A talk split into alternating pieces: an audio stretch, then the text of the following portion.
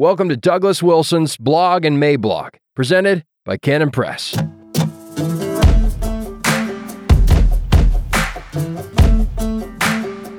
In which I declined Gilder the Lily. July 31st, 2023. Introduction. Not only are we in the thick of a crisis, it is a crisis that is largely driven by human choices, reactions, personalities, and various other things that contribute to all our societal jim jams. This means that as we seek to analyze what the heck is going on, which is the daily duty pressed in upon us by the latest outrage, we will constantly be tempted to resort to bulverism as the path to understanding. And here's the thing. While sometimes it might be the explanation, it usually is not. A blind squirrel finds a nut, etc. Bulverism is the fallacy that seeks to answer someone's position by pointing to all the factors that, in your view, caused them to become so silly. The term was coined by C.S. Lewis because this transparent dodge was rampant in his day. In our day, it has moved from an everyday and commonplace fallacy to a way of life, to an art form, and for the progressives to a set of marching orders for their secret police. Last week, Canon Press announced the re release of George Gilder's great book, Men and Marriage. In the aftermath of that announcement, there was something of a commotion, with a goodish bit of criticism coming at us from the right. Now, critical interaction with a thought provoking book is to be expected and to be valued, but I was frankly astonished at how the whole thing promptly reduced to a generational, okay, boomer dismissal. Now, Gilder is a tad older than we boomers, but it turns out that he will do in a pinch. In addition, I was also astonished at how his foundational dismantling of feminism was categorized as some kind of longhouse accommodation of feminism, e.g., George Gilder. And as you should all know by now, whenever I am astonished, I begin typing. Consequently, this morning's post is something of a rock pile, but I think you should be able to manage. It is a scintillating rock pile filled with metaphors and adjectives. Think of rock pile of pixie dust, and you should be able to get through the whole thing. Some Gilder hot takes. I'm not positioned to deal with all of the hot takes, so let me make sure to begin by addressing two of the big ones. Quote, this is how we can see that Moscow is in the first stages of going woke. Close quote. These folks respect what Moscow has done over the years, but now they see the inevitable drift setting in. They think it is time to shake their heads sadly, more in sorrow than in anger. I saw one person on Twitter saying that the thing that worries him the most is that when things really heat up, the Moscow crowd is going to go silent and perhaps even lend some support to the bad guys. An abolitionist chimed in to say that it had already happened, in that our smashmouth incrementalism was way too soft for his taste. I replied to this line of argument by saying that my big worry was that instead of crossing the Rhine, Patton was going to launch an attack on Montgomery instead. The problem with these those who don't know history are doomed to repeat it guys is that it was Gilder who was a key figure in helping to establish Moscow as a bastion of what is so fondly today called the patriarchy. I will review that argument in a moment, but first the historical progression and background. I first read Gilder's Wealth and Poverty early in 1981 and really liked it. Looking around for something by the same author, Later that same year, I bought and read Sexual Suicide, a book containing a proto version of the thesis found in Men and Marriage. I believe that Gilder was not yet a Christian when he was writing it, and had been a liberal Republican of the Ripon Society variety.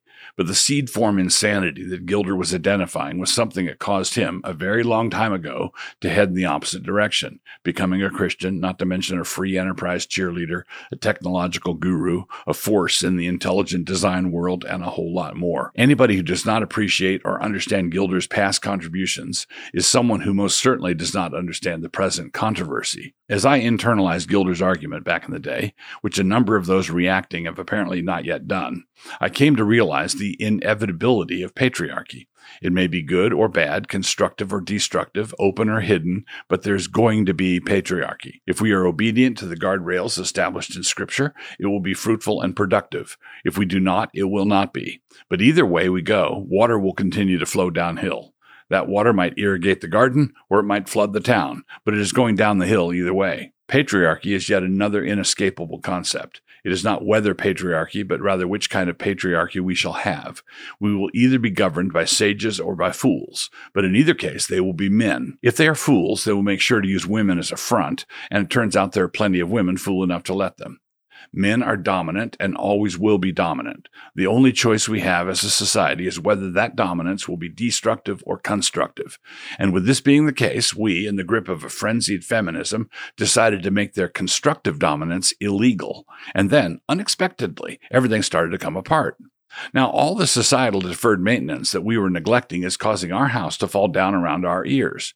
When men are not invited to come in and run things, they are being summoned to come in and ruin things. They're good at that also. And incidentally, as a side point, the above does not contradict Gilder's point about women being sexually superior to men. To say that women are sexually superior is not the same thing as saying that women are superior sex. Altogether different, and there's an argument to work through. So, what is the basic argument? It is not matriarchal or goddess worship or anything as silly as that. I'm going to put this next point in stark transactional terms, not because we should routinely think of such things in such reductionist terms, but rather to make the skeleton of the argument appear in high relief. Because of basic biological realities, Remember those? In every chance sexual encounter, the man is betting $10 and the woman is betting $1,000. He is constrained, if he is constrained, by societal expectations. She is constrained, and there is no if here, by the way the world is. A man could be the father of a thousand children and not know anything about it. A woman cannot be the mother of one child without knowing about it.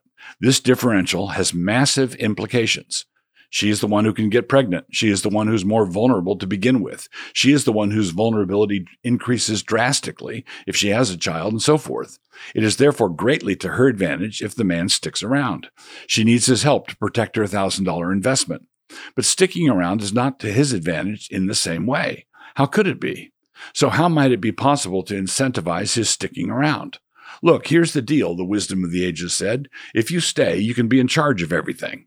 So he agrees, and civilization is born, a patriarchal and common grace civilization. For believers, all of this is reinforced by the direct teaching of Scripture. Now, I fully understand why some people might want to debate various aspects of this. They think this or that about the other thing. Sure, let there be a free exchange of ideas. But I also understand why some other people want to insist that this is a form of incipient feminism. It is because they are trying to make me snort my coffee. So then, because the man agrees to devote himself to one woman, she is central. Because the signing bonus meant that he was to be in charge of everything, he is central. She is the queen, and so when she decides who she will marry, she is deciding which man will be the king. But when she decides, he is then her king. Authority and responsibility. All of this has been foundational to the work that we've done here in Moscow. We have been teaching these things not just for years, but for decades. We are not drifting away from the quote unquote patriarchy. This is the form of patriarchy that has always been here. And so, sure enough, in the midst of this Gilder rumpus, someone pulled out a quote from one of my earlier books, Federal Husband. You can find similar stuff in Reforming Marriage. And if you would like a detailed explanation of this doctrine, you can find one here. If you would like an abbreviated explanation, just read on. Here's the quote in question Quote, men come into a marriage pastoral counseling session with the assumption that she has her problems and I have mine, and the counselor is here to help us split the difference. But the husband is responsible for all the problems. This is the case for no other reason than that he is the husband. Federal Husband, page 12. This is not saying that men are always the guilty party. It is saying that when the wife is the guilty party, as she frequently is, the husband, as head of the home, is responsible. Feminism always blames the man as though he is necessarily toxic. They find fault with him. I do not find fault with him, but rather assign responsibility to him. I only find fault with him if he refuses to take on that responsibility. If feminism wants men to have responsibility without authority, then the masculinist reaction wants men to have authority without responsibility. But the two must necessarily go together, and in a well ordered household, they do. And in the economy of God, as I have also taught for decades, authority flows to those who take responsibility. The task of older, wiser men is therefore that of teaching them how to take responsibility. Feminism blames the men. Masculinism blames the women. Federal husbands assume responsibility and the man and his wife work together as God designed it. In a well ordered society, this responsibility of the husband is reinforced by means of broader societal expectations. But in a chaotic world like ours, the only backup that a man can expect, and this is if he is fortunate, is the support of extended family and in some cases a healthy congregation of saints. These are hard times, but men need to take responsibility anyhow. In his death on the cross, this is what Christ did for us. He took responsibility for things he didn't do. He died in our place as our federal representative. Now, obviously, it is not possible for finite fallen men to duplicate what Christ did. Of course not. But we are absolutely commanded to imitate it. Ephesians 5:25. When husbands are told to love their wives as Christ loved the church, this means far more than that husbands are supposed to love their wives, quote unquote, a lot. Husbands are to love their wives the way a covenant head does. If you want to criticize this, go right ahead. I'm listening. But if you want to tell me this is feminism, well, I'm afraid I'm not giving you my full attention. I have not ever drawn and am not attempting to draw any four sided triangles. Late breaking related issue. Someone on Twitter also took issue with the fact that I hosted Meg Basham on Man Rampant, with this being supposedly contrary to what I've taught over the years about women needing to be oriented to the domestic realm. Titus 2 5. Others rapidly joined the festivities and various thoughts were exchanged. I have addressed this before, but I think I really need to address it again. I will put it in the queue. And I hope you realize that Q is simply the letter Q followed by four silent letters. In the meantime, until I get to that, just to tide you over, I recommend my daughter's book and documentary, Eve in Exile. That'll have to do for the present. Generations and the Antithesis. I began by mentioning my surprise at how quickly the Gilder flap became generational, and so let me say just a few things about that. The first thing is that I shouldn't really have been surprised. Second, one of the foundational principles that Scripture gives us, and which enables us to understand the flow of history, is the antithesis between the seed of the woman and the seed of the serpent. History is a story of the ongoing conflict between the two. Quote, and I will put enmity between thee and the woman, and between thy seed and her seed. It shall bruise thy head, and thou shalt bruise his heel. Genesis 3.15. Faithful believers understand two things about this antithesis. One, as Solzhenitsyn once observed, is that the line between the two runs down the middle of every human heart. Not one of us can ever claim a completed detachment from the allurements of the world. We have to await the final redemption of our bodies for that. The second thing is that believers understand that their ultimate earthly allegiance is to the body of Christ. This does not erase our other loyalties, the duties of which are defined by Scripture. This reliance on Scripture is important because we are not competent to sort everything out by ourselves. For example, it is quite possible for two Christians to go to war in opposing armies over against each other and for both men to be obedient. It remains the fact that David ultimately had more in common with Abner than he did with Joab. Unbelievers distort the antithesis in two different ways. The utopians among them do so by denying the antithesis. We must all be one. Humanity is their God, and they will not permit the voice of their God to be divided. This is why they are so opposed to free speech, because it allows dissident voices to emerge, which contradicts their foundational doctrinal commitment. Nothing wrecks the cry, we are all one, like someone in the back piping up with, no, we aren't. When the leader says, we are all saying the same thing here, the reply, I don't think so, is not to be tolerated. Whether the dissident is making any sense or not, the mere fact of his dissent is refutation enough. That is why he gets hauled off by HR to the sunny uplands examination room. The totalitarian brook no dissent because what they are saying is self evidently true and must be affirmed by everyone. The second way to distort it is by misplacing the antithesis. Instead of understanding the conflicts of history to be driven by the divide between saints and unbelievers, the line of the antithesis is placed in various other tribal ways. This is what identity politics will do to you, whether right wing or left wing. The two sides of the antithesis are thought to be ethnic, or national, or sexual, or economic, or intersectional, or generational. Disputes or differences between the two sides, whatever they are, are ramped up immediately into high relief moral categories.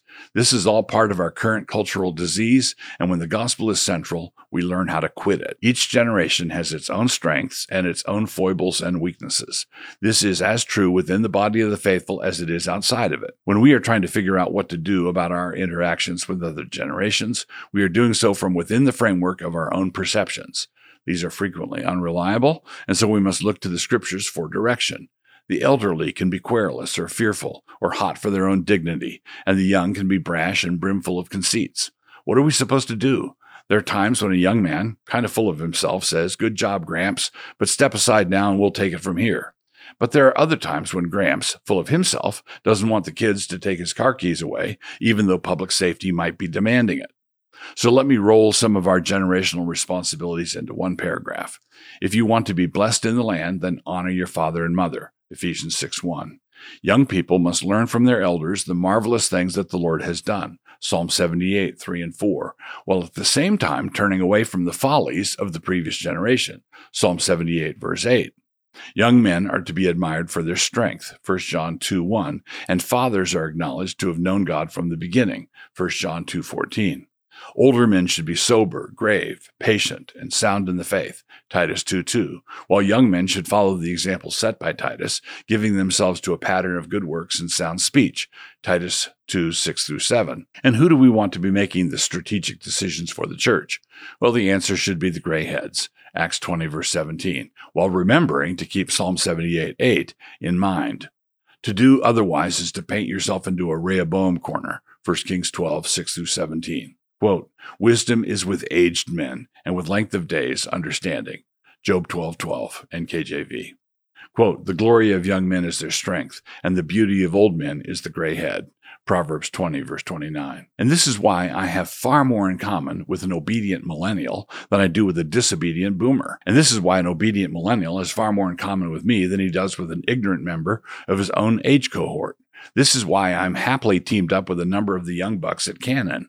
Truth is not something that comes and goes with passing generations, including truths that Gilder identified a long time before others did. If you want to know more about that, as you certainly should, look for an upcoming documentary from Canon on Gilder, Sage Against the Machine. Important postscript. If you want to know what I believe, then you should read what I write. Believe it or not, I stand by all of that. But if you want to know what I think is valuable and well worth learning from, then you should look at what we publish. Canon Press has the tagline of Outfitters of the Reformation, and one of the ways we are doing this is by serving as brokers of the conversations we want to have. In that conversation, there's always room for disagreement, as well as room for more than a little of, I wouldn't have put it that way. As we do this, we are moving our own little Overton window. Being post mill, the ultimate plan is to knock a big hole in the wall for a huge Overton slider. I don't agree with George Gilder on everything, but I can't begin to say how grateful I am for him. I owe him a great deal. So if you read this evaluation of Gilder by Dalrock, you should be able to notice two things about it. The first would be Dalrock's misunderstanding of Gilder's arguments, as though Gilder wants to grant women a particular power, when Gilder is simply pointing out that they already have it from biological necessity. Gilder doesn't want legislation that gives female robins the authority to be the one that builds nests. This kind of understanding is similar to ways in which Dalrock has misunderstood my arguments over the years, and so par for the course. But the second thing that you have my permission to notice is that in a detailed pursuit of all the issues Dalrock brings up concerning Gilder, there's certainly room for discussion and debate. Just make sure you state the arguments in terms your opponent would accept and then engage. What we believe and what we really want to see in print are a two piece Venn diagram with lots of overlap. We also publish Stephen Wolfe and we publish Michael Foster, and we aren't a bit sorry. Go into the library of Canon Plus and you will find Rushdoony alongside E. Michael Jones, who is cheek by jowl with Jim Jordan. Isn't it grand? And if you want to know where I agree and where I disagree, then read what I write. Sorry to do that to you, but there it is. If you are enjoying these videos and would like to support this channel and the work of Canon Press, join up at Canon Plus. Just click the link, create an account, and have a look around.